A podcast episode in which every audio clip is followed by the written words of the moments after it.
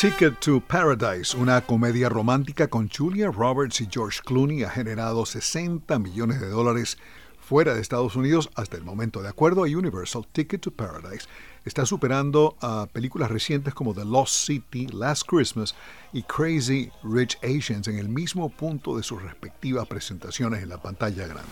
Hasta el martes, Ticket to Paradise había recaudado 10 millones y medio de dólares en 61 territorios, incluidos Francia, México e Italia.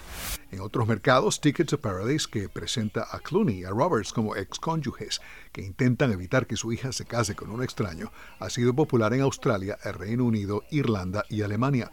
La película comienza a exhibirse el 21 de octubre aquí en Estados Unidos y en Canadá. El lunes, las cuentas de Twitter e Instagram de Kanye West continuaban restringidas. Las plataformas de redes sociales eliminaron las publicaciones del rapero después de que usuarios las calificaran de antisemitas. La empresa matriz de Facebook, Meta Platforms, bloqueó por primera vez el Instagram del rapero el viernes. West recurrió a Twitter, donde tuiteó el sábado por primera vez en dos años. La primera publicación de West en Twitter desde 2020 fue una foto borrosa del fundador de Meta Platforms, Mark Zuckerberg, cantando karaoke. West también ha realizado publicaciones erráticas en línea. A principios de este año fue suspendido de Instagram durante 24 horas después de dirigir insultos raciales al comediante Trevor Noah. Antes de acudir a Twitter el sábado por la mañana, a West que ha cambiado legalmente su nombre a Ye, se le suspendió su cuenta de Instagram después de que se eliminó una publicación en la que acusó a un músico de estar controlado por los judíos. La suspensión se produce días después de que el fabricante alemán de artículos deportivos Adidas dijera que había revisado su asociación comercial con el artista.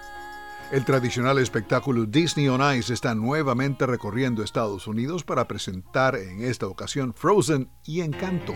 Desde la invernal ciudad de Arandel hasta las montañas de Colombia, el nuevo espectáculo de Disney on Ice estuvo el lunes en la capital estadounidense antes de dirigirse al área de Hampton Roads, Virginia Beach, en el sureste del estado de Virginia.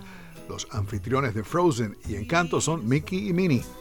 En 1987, Fleetwood Mac conquista la cima de la cartelera adulto contemporáneo en Estados Unidos, Canadá y Bélgica con Everywhere, tema compuesto por Christine McVie y producido por Lindsey Buckingham, pertenece al álbum Tango in the Night.